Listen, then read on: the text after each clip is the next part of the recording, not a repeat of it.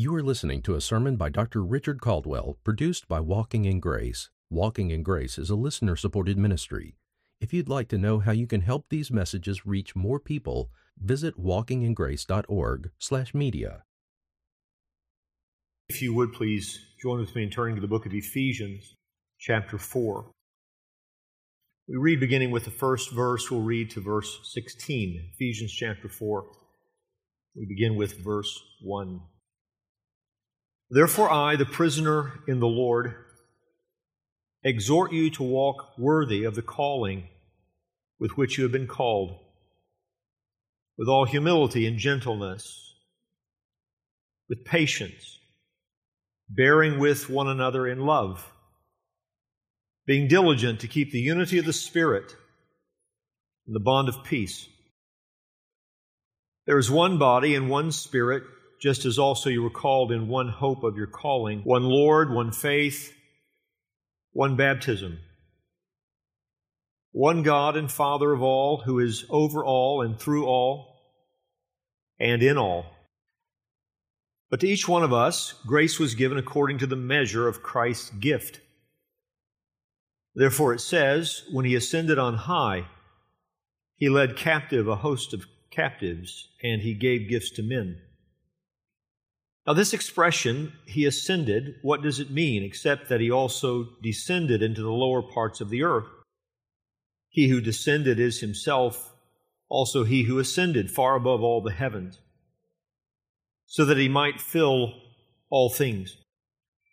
And he himself gave some as apostles, and some as prophets, and some as evangelists, and some as pastors and teachers for the equipping of the saints for the work of service, to the building up of the body of Christ, until we all attain to the unity of the faith and of the full knowledge of the Son of God, to a mature man, to the measure of the stature which belongs to the fullness of Christ, so that we are no longer to be children tossed here and there by waves and carried about by every wind of doctrine, by the trickery of men, by craftiness and deceitful scheming but speaking the truth in love.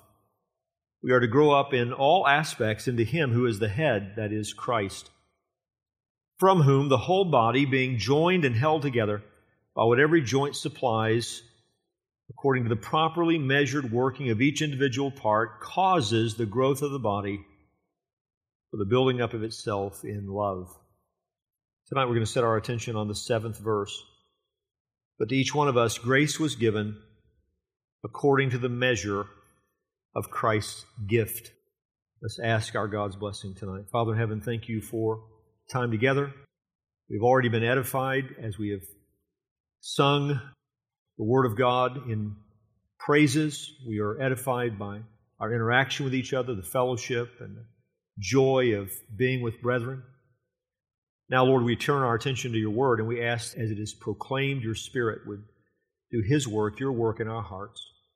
You know what we need. You know, Lord, those among us who don't know you, we ask for their salvation, but for your church, we ask for edification and the building up of your people in our most holy faith. We ask you for these things in Jesus' name.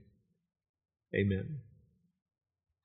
We've been talking about local church unity from Ephesians chapter 4. This is what Paul is doing in this letter to the Ephesians for them and for any other church that would read this letter and any other believer who would read this letter. He is exhorting us to live out the unity that is ours in God's Son. So far, we've seen that if we're going to do that, there are things necessary to it. There is an ambition necessary for local church unity. You see that in verse 1 when he exhorts us to walk worthy of our calling. Walk worthy of the calling with which you have been called. That is to say, what we're aiming at when we think about local church unity is the glory of God. To live lives that are fitting with respect to God's mercy to us, that really speak of the salvation that we have been given in Jesus. Attitudes are necessary for local church unity. Verse 2 says we're to do this with all humility and gentleness and patience.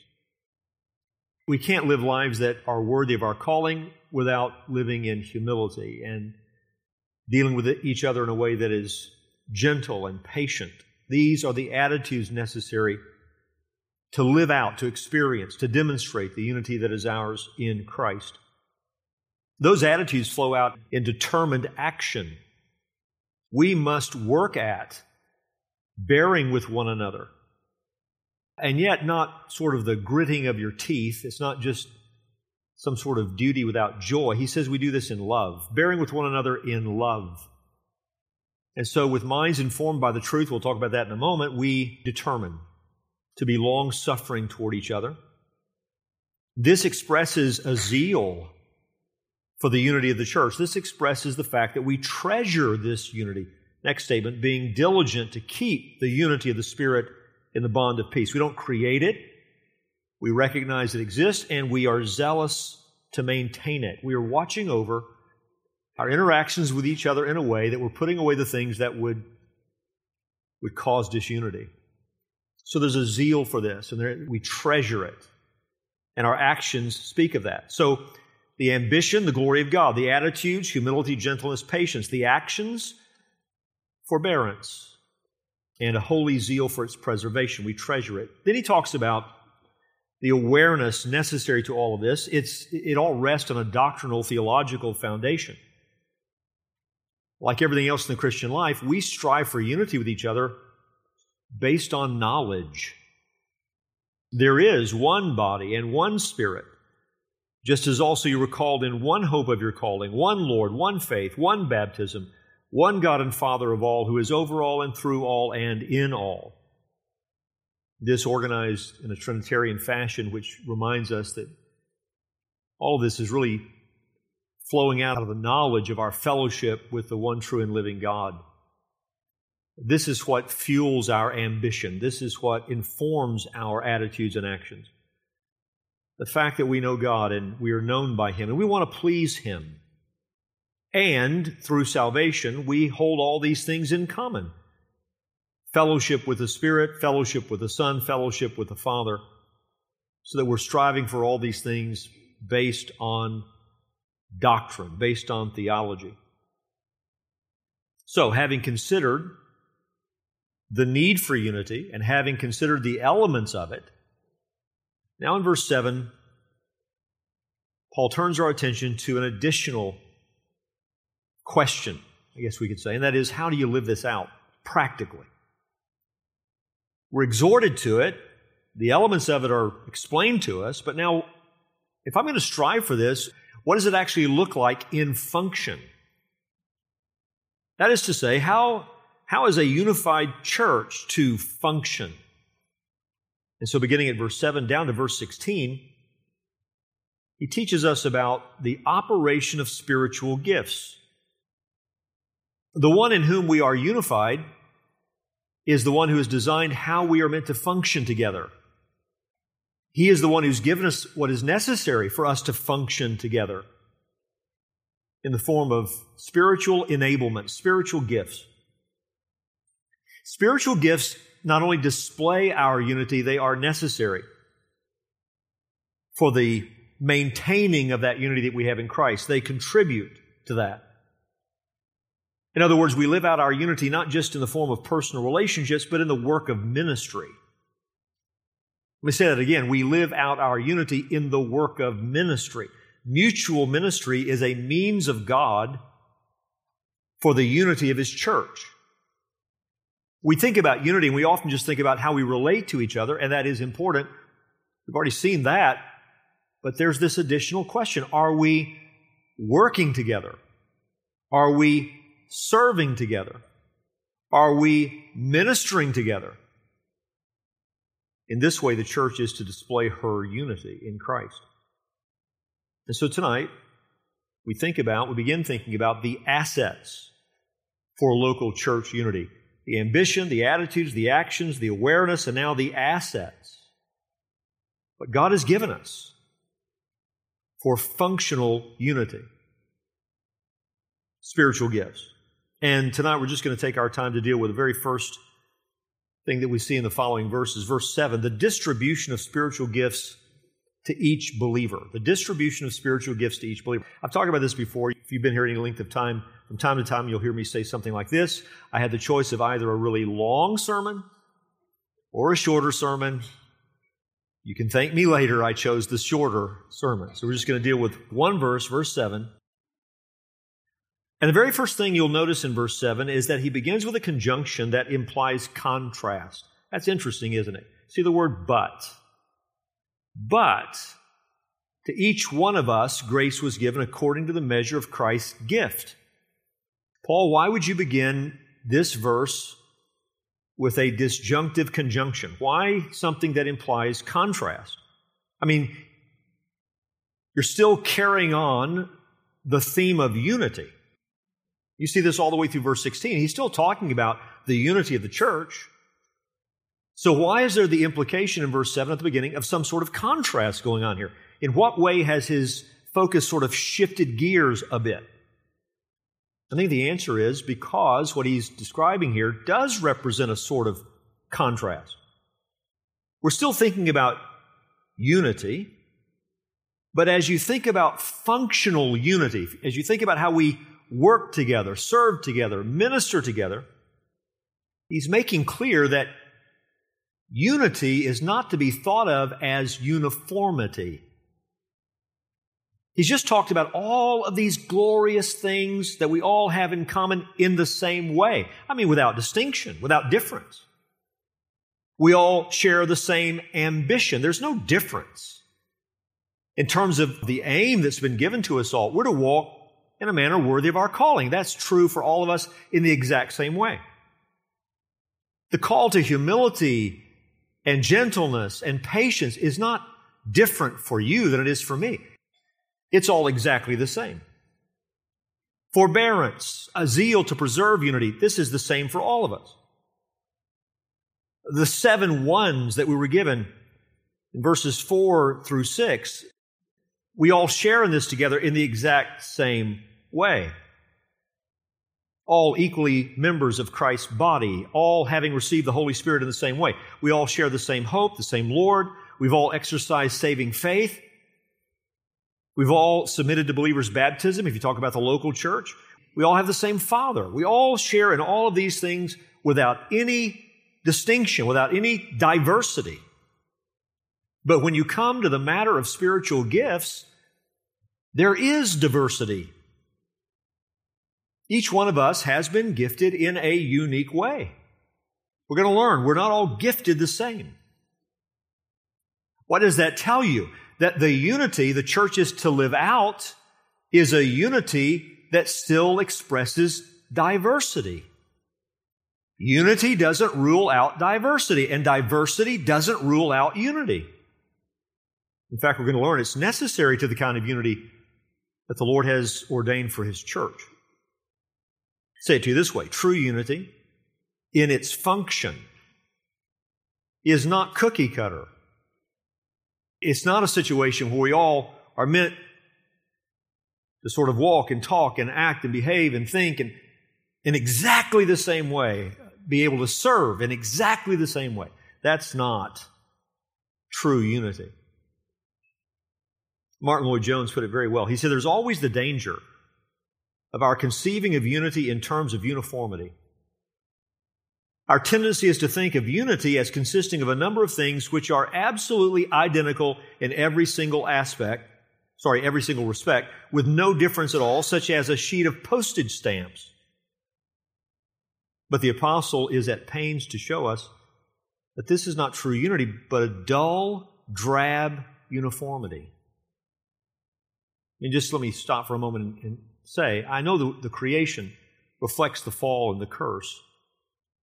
But look at the beauty of what God has created in His world. It all works together in this wonderful harmony, but it's not all exactly the same, is it? There, there's great diversity in what God has done. Yet He designed it in a way that it all, with perfect harmony, works together. And so it is with His new creation. So it is with salvation's work. Lloyd Jones goes on to say, unity, he shows, is much bigger than that, a much grander thing. Any conception of unity which equates it with uniformity detracts from the essential greatness and glory of unity. In other words, unity is not something mechanical. It does not mean sameness. Now we see this in, in, the, in the very next words after the word but, verse 7. But, notice what he says, to each one of us grace was given to each one of us. There is the individual, right? To each and every one of us.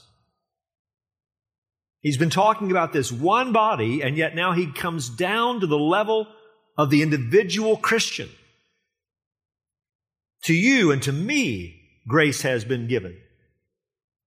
To each one of us.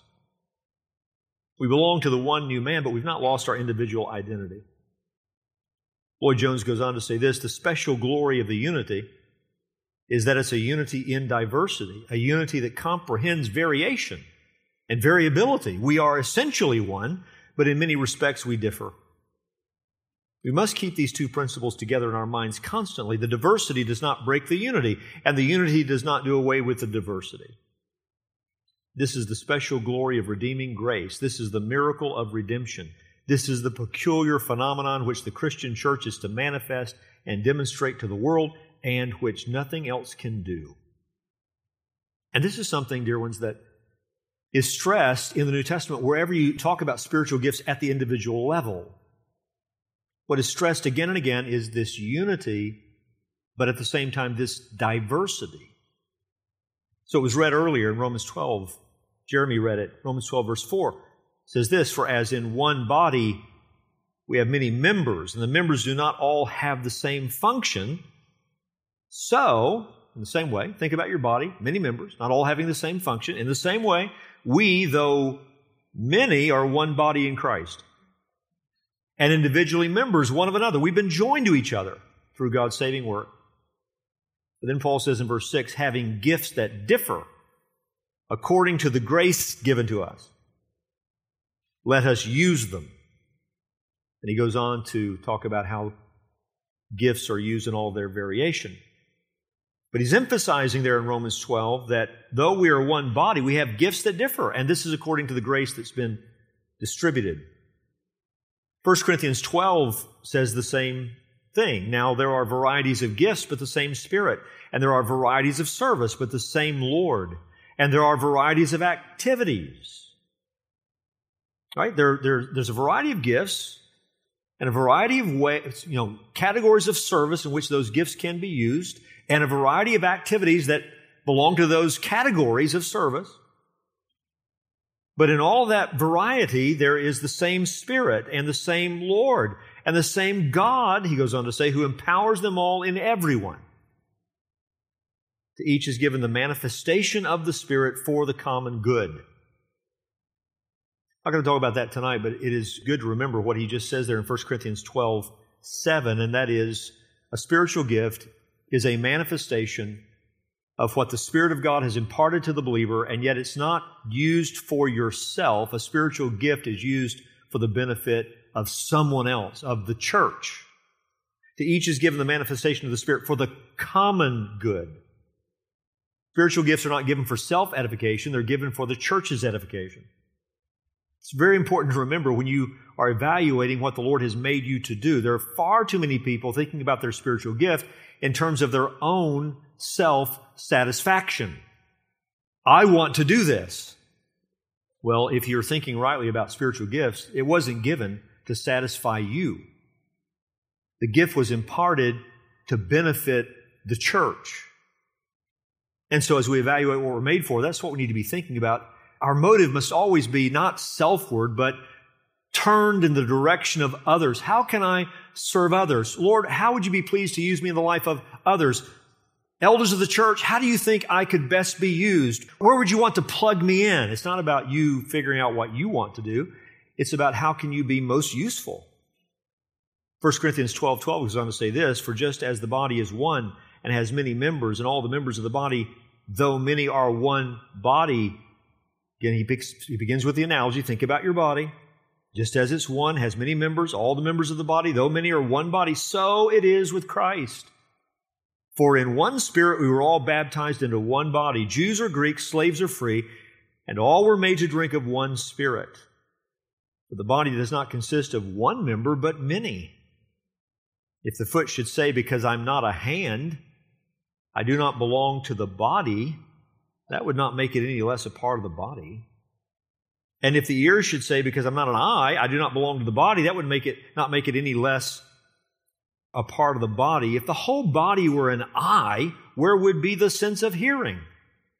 If the whole body were an ear, where would be the sense of smell? But as it is, God arranged the members in the body, each of them, as He chose. If all were a single member, where would the body be? As it is, there are many parts, yet one body.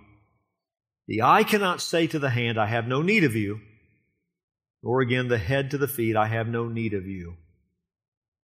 So, you, you, do you hear the two angles from which he's really rebuking a false view of spiritual gifts when he says that you can't say, because I'm not this other, I don't have the function of this other member, I don't really belong to the body. That's the one angle. Sort of self pity, because I don't have the gift that I want.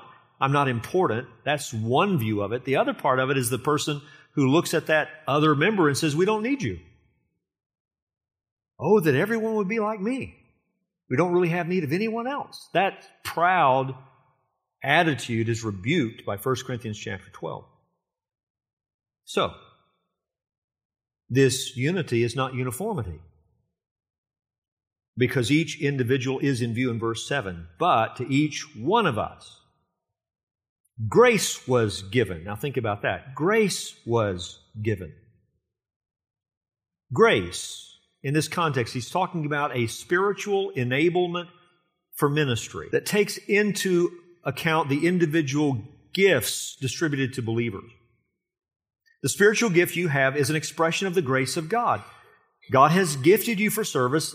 That is to say, He has given to you an enablement, an ability to serve Him and to serve His people. Harold Hoehner, commenting on the word grace, had this to say The word charis, grace, was discussed at chapter 1, verse 2. It means unmerited or undeserved favor and denotes enablement. It is an abstract noun and by its very nature is general. However, when an abstract noun has an article, and it does here, a particular aspect of the noun is stressed. In this context, it is a particular enablement given to each believer to empower them for ministry.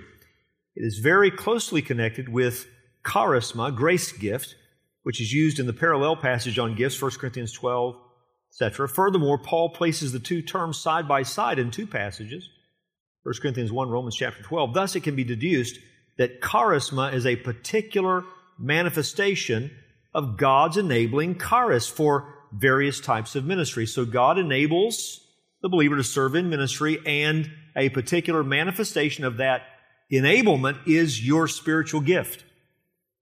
So each one of us, though we have all of this in common, there is a bit of a contrast. The individual is not excluded in this one body. God still has a purpose for diversity and variety and the individual. Yet we function together in a way that is in harmony, and He's enabled us to do this. We have assets for this in the form of spiritual gifts. That is the grace that's been given to us. Now, if someone were to ask, how do you have unity with such diversity? The answer is that the diversity has been distributed according to a perfectly wise mind. That is, all of these gifts have been distributed by the same person Christ. Christ has distributed the gifts, and he has done this according to a perfectly wise design. He is the head of the church. The church is his body. He knows how his body is to function when you talk about each individual local expression of the universal body of Christ. He knows what he means for his church to do. So he has not only saved us, but gifted us for ministry in a way that in each individual congregation there is what is necessary for that congregation to harmoniously do the work of God in this world. The gifts have not been distributed according to our desire. The gifts have been distributed according to His sovereign will. And with perfect wisdom and with a perfect purpose, each one of us has been gifted. That's how there's able to be unity with so much diversity because He is the one who designed how we work together. You see this distribution in the next statement. To each one of us, grace was given, notice, according to the measure of Christ's gift. Christ is, in the ultimate sense, the giver of these gifts. And to each one of us, there was this distribution according to his measure. The standard is his measure that then determines our place and our function in the body. Again, Romans 12 said this Romans 12, verse 6 having gifts that differ according to the grace given to us, let us use them. If prophecy in proportion to our faith, if service in our serving, the one who teaches in his teaching, the one who exhorts in his exhortation, the one who contributes in generosity, the one who leads with zeal, the one who does acts of mercy with cheerfulness. Use your gift as it is meant to be used. And we have gifts that differ according to the grace given to us. Christ, by the Spirit of God, distributing these gifts. 1 Corinthians 12 11 makes clear that Christ has distributed these gifts by means of, by the agency of the Holy Spirit of God. 1 Corinthians 12 11 says, All these, speaking of spiritual gifts, are empowered by one and the same Spirit who apportions to each one individually as he wills. For just as the body is one and has many members, and all the members of the body, though many, are one body, so it is with Christ. So, this is what we see in verse 7. We see the distribution of spiritual gifts to the individual believer, to each one of us, but despite all this sameness, all these things we hold in common in exactly the same way, without distinction, there is variety in the, in the church, and it's found in the realm of spiritual gifts.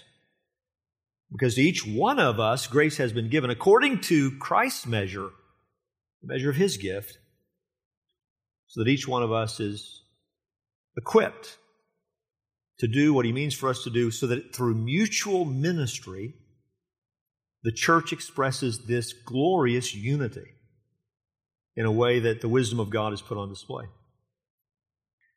Now let's stop there tonight at verse 7. Let me just finish this evening by giving five observations from this verse and then five implications. So, five things we observe, five things we, we then need to take away from those observations. Observation number one, we've said it, but I want to underscore it. Unity is not uniformity. Individual uniqueness is not inherently in conflict with unity. And I'll talk more about that in just a moment when we get to the implications. But unity is not uniformity. We observe that in our verse. Second, the grace of salvation includes grace for service. The grace of salvation includes grace for service. There is no believer in verse 7 who is not gifted to each one of us, to every one of us, grace has been given in the way that he's describing. There is no believer in this room who has not been given an enablement for ministry. Every one of us is gifted. So if, if you're saved, you're gifted. The grace of salvation includes grace for service. Third, the grace for service is not the same for each person. You're all gifted, but you're all, not all gifted the same. And that's by design. Fourth, the grace of service is the gift of Christ and is measured by Christ. And then, fifth observation unique giftedness is not only necessary for the expression of unity, it's necessary for the maintenance of unity. And we're going to see this. We're not going to be able to dig into this tonight, but you'll notice when he moves beyond the gifts distributed to each individual believer, and then he moves to the gifts given to the church in the form of gifted men. Verse 11 some apostles, some prophets, some evangelists, some pastor teachers. What does Christ do through these men? He equips his saints for their work. God uses these teachers to equip his people for their work, for the work of service. And what's the result of that work? The building up of the body of Christ.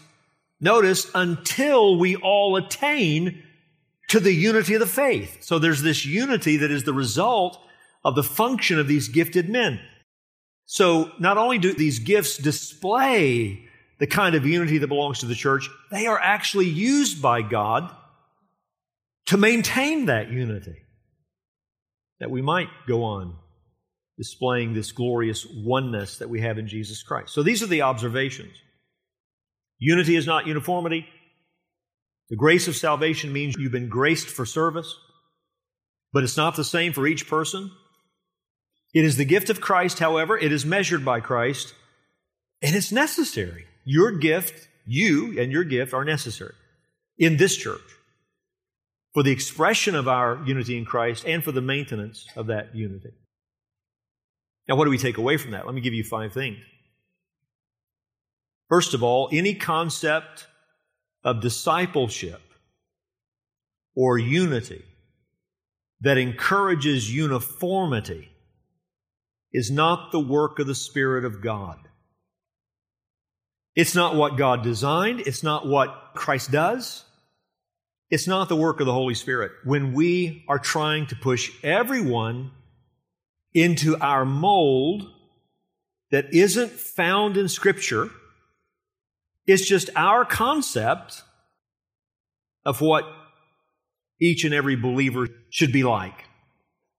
Now, there's no doubt the Bible exhorts us to a oneness of mind, but what that has to do with is what God has revealed. We all agree when it comes to the truth on display, unmistakable, on the pages of Scripture. There should be unity there.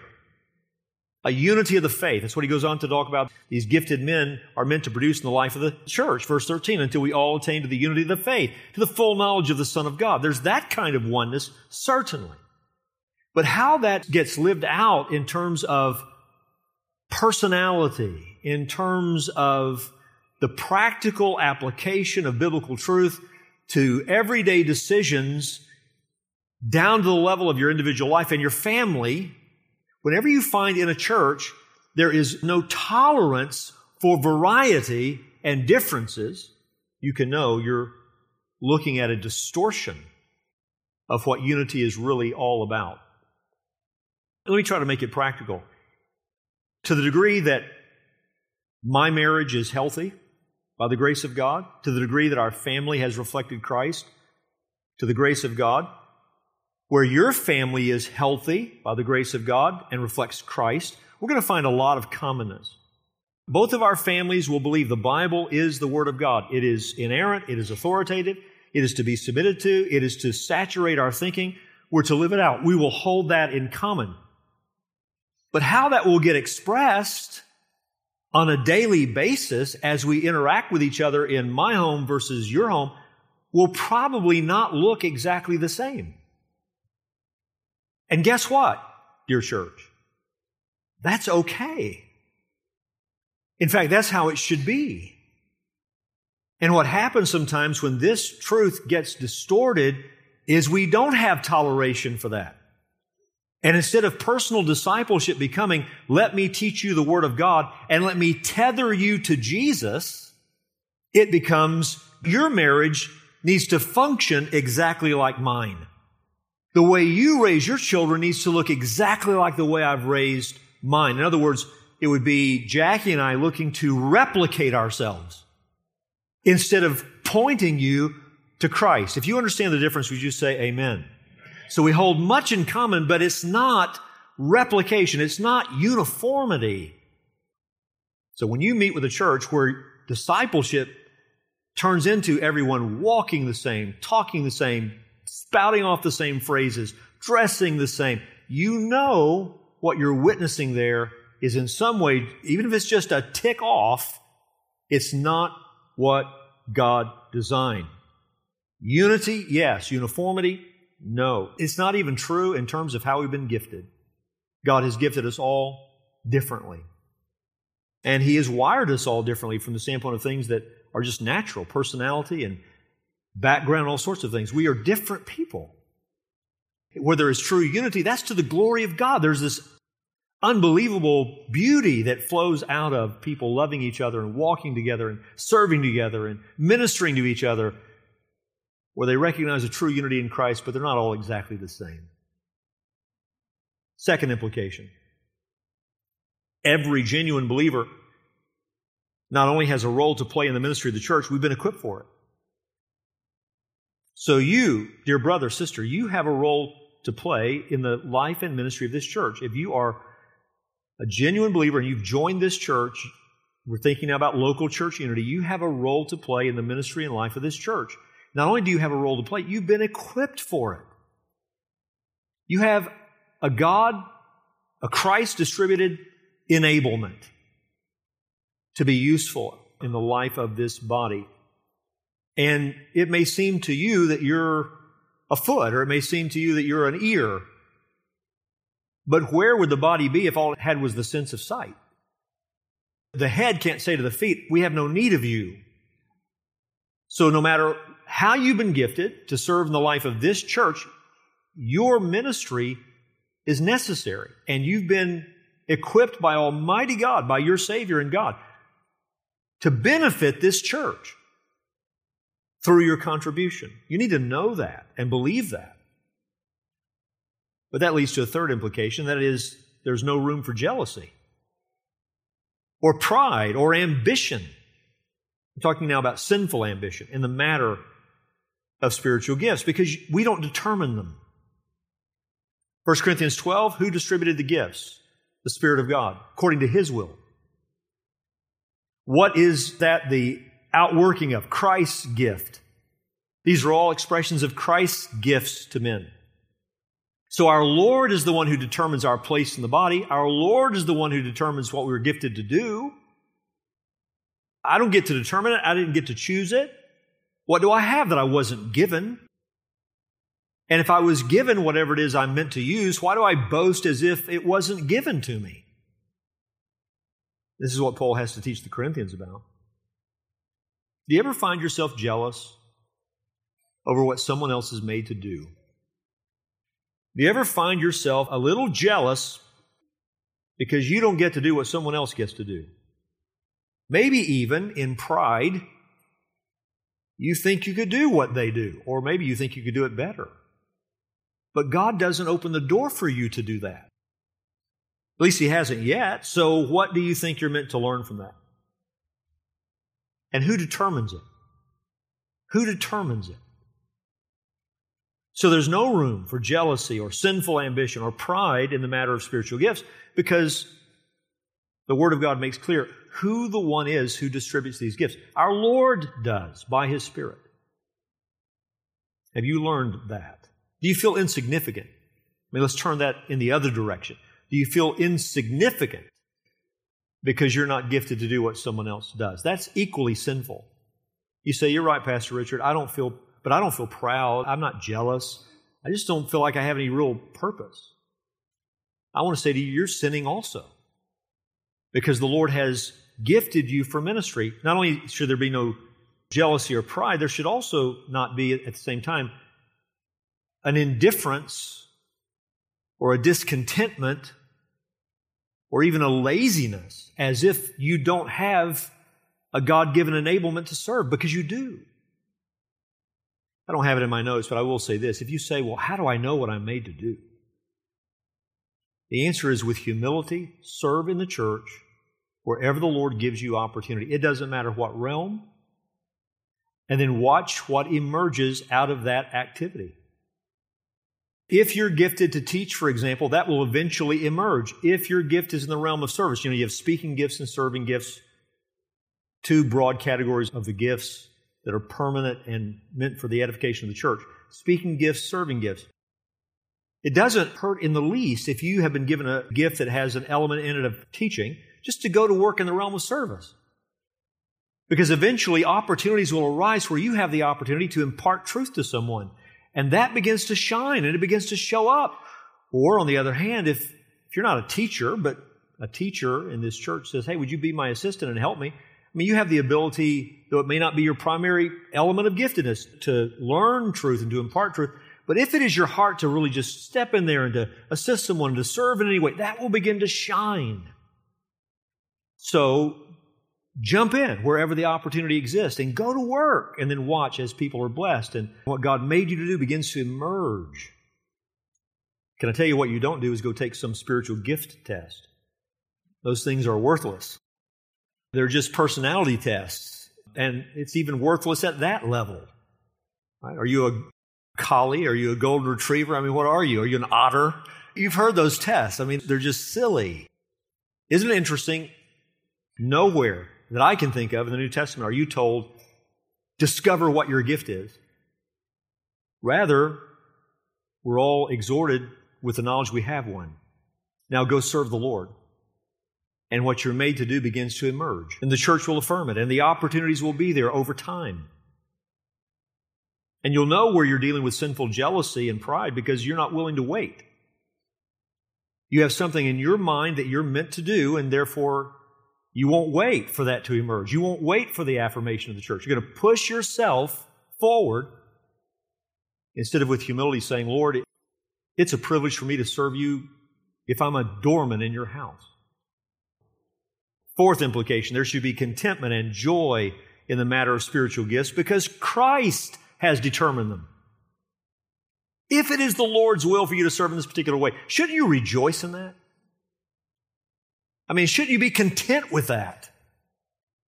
Isn't it enough that Jesus has made you to know Him, has saved you, forgiven all your sins, and now, amazing, has taken this sinner who deserved the wrath of God and not only forgiven you, but transformed you and given you grace to serve Him. He actually gives you the opportunity to serve Him and to be a blessing to other people. Shouldn't that give you joy? And shouldn't that be enough? Aren't you content with that? Beware sin creeping into your heart when it comes to the matter of ministry and service and giftedness. Now, when you see this, that to each one of us, what's that word? Grace was given. Grace. Even spiritual enablement for ministry belongs to the realm of the grace of God. We didn't deserve it. We don't earn it. We did nothing to receive it. God gave it to us. Now, what a privilege. We get to serve the one who's forgiven all of our sins.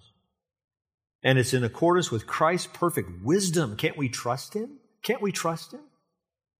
He's the one who determined the standard, he's the one who measured it out. So there should be contentment and joy in the matter of spiritual gifts because Christ has determined them. Fifth and final implication We'll stop here tonight. A church, then, a church struggling with disunity, must not only examine itself relationally, right? Motives, attitudes, actions, doctrinal awareness, the things we talked about before verse 7. A church struggling with disunity must not only examine itself relationally, it must examine itself functionally. Where does disunity show up in churches? Not only where there are relational problems, but where there are operational problems. That is, we misunderstand spiritual gifts or we're not putting them to use. I'm never surprised when someone is disgruntled. This isn't always the case, but I'm never surprised when someone is disgruntled and the question is, well, how are you serving? And the answer is, we're not. Because that's not how you're meant to live. And by the way, let me say this all service is not found in formal categories. I'm not saying what class are you teaching here, what ministry are you plugged into. I'm not saying that at all. I'm asking, are you mindful of the fact that you're made to minister to other people? Therefore, are you alert to the opportunities and stepping into the opportunity when you recognize it? It might be a word of encouragement to someone today. It might be noticing someone who's on the periphery of this church and you say to them, Hey, next Sunday, would you and your wife have lunch with us? It might be recognizing someone looks sad and saying, Is there any way I could pray for you today? I'm not saying that all the things we're talking about tonight find expression in some formal ministry of the church. I'm saying when you stop thinking about other people and you stop recognizing that God has made you to serve His people, and when you stop looking for the opportunity to be useful in the lives of other people, you're falling short of what you've been saved to do on this side of heaven. Which is why it's not surprising then that all sorts of bad attitudes begin to creep in, and wrong thinking and wrong responses.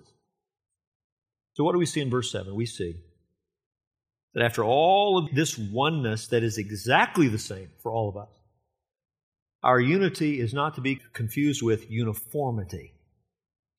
Because God's design for the functional expression of our unity includes variety, diversity, down to the enablement He's given us to serve. Our gifts are different. I believe we've each been given a gift, singular. This is how Peter describes it. But that gift is full of variety, it's multicolored.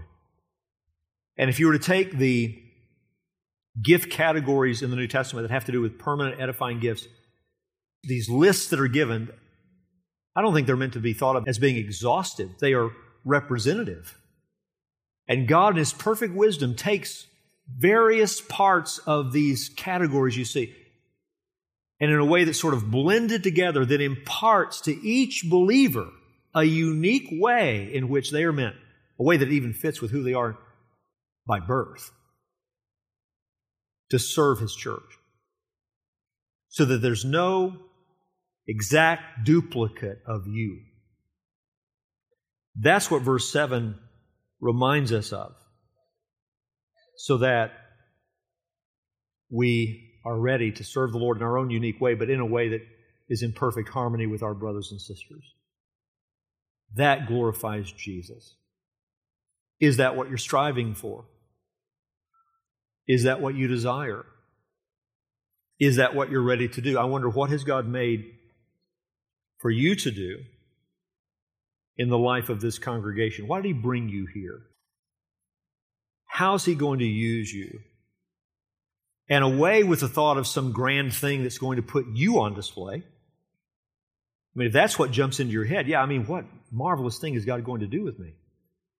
You're on the wrong track. Rather, the thing that ought to jump into all of our heads is, Lord, whatever that is, however small, however unnoticed, if it pleases you and if it blesses someone else, how privileged I am that you've taken my rescued life and used it for your glory and the good of my brothers and sisters. Lord, use me for your glory and for the good of others. And God's people would say, Amen. Let's pray. Father in heaven, thank you that the unity we have is real and it's fixed and it's, in one sense, final. It's found in those seven ones in verses four through six. But in another sense, Lord, in its expression, in its function, in its experience, in its enjoyment, we go on striving to maintain it. And Lord, one of the ways that you have ordained that this happens is that we serve together. Ministry is a means that you use for the ongoing maintenance of the unity of your church. And so, Lord, help us to recognize the truths that we've seen tonight. I mean, to really have these things get into our minds and hearts, that we would recognize that we are made to be different and yet to walk together so that each one of us contributes what we're meant to contribute to the body. And in that way, your church grows into the likeness of Jesus. So, Lord, use us in this way to this end. For your great name's sake, we pray. In Jesus' name, amen.